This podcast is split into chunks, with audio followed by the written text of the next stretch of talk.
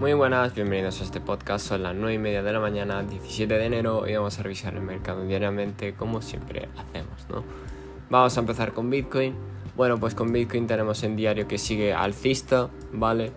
Eh, sí que es cierto que la zona de los 21.300 pues está ahí, eh, que no se decide todavía. Eh, si me voy a 4 horas, sigue bajista, ¿vale? Por lo que todavía cabe la posibilidad de que pueda bajar a los 19.500, pero sigue aguantando de, buena manera, ¿no? Digamos. Entonces, eh, ya dijimos en los comentarios ayer en el grupo de subs, y era básicamente que si tenía, bueno, pues una... Si seguía sido alcista en diario podría incluso llegar a los 25.000, ¿vale? Pero en caso de que rechace profundamente, eh, iría perfectamente a la zona de los 18.000, ¿vale? Eh, el escenario principal, digamos que todavía es el alcista. No sé si a lo mejor cuando escuchéis esto se habrá cambiado, eh, porque está ahí ahí. Pero por ahora las indicaciones son pues las mismas, ¿no? No muestra índice de rechazo todavía. El resto de las criptos, pues bueno, no se han movido nada prácticamente debido a que Bitcoin está lateralizando en la parte alta, ¿no? Ahí arriba. Y, poco más por parte de ella. No hay ninguna así que merezca la pena comentar. Sin embargo, el Nasdaq eh, está abierto ya, hoy abren eh, por fin, ayer fue fiesta. Eh, el SP abre hoy. Pero primero quiero ir con el Nasdaq porque este también sigue alcista en teoría.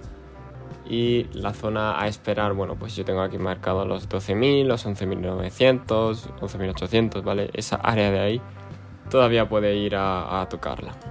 Y luego está el SP, que es el que va a abrir hoy, que a ver cómo abre, porque va a ser importante.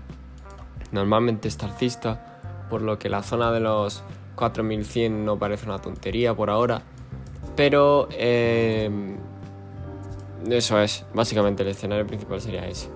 Pero quiero recalcar una cosa y es el dólar. El dólar, si rebota justo donde está, ¿vale? En la zona de los 101,5 eh, si rebota, por ejemplo, hasta otra vez de nuevo la zona de los 104,7, 105, eso va a dar oportunidad que caigan y rechacen los mercados. Es decir, Bitcoin rechazaría, el SP, el Nasdaq y todo ello que está básicamente eh, contra una línea de tendencia importante, pues rechazaría y, bueno, sería bueno en parte para los que queremos eh, hacer compras o los que queráis, eh, no sé, posicionaros, ¿no?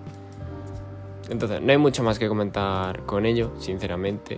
Em, veremos a ver cómo evoluciona. Hoy hago directo, intentaré estar para las 8. Eh, si no, os aviso de cualquier cambio. Y poco más. Recordad que este podcast no es consejo de inversión ni nada de ello. Y nos vemos en el siguiente.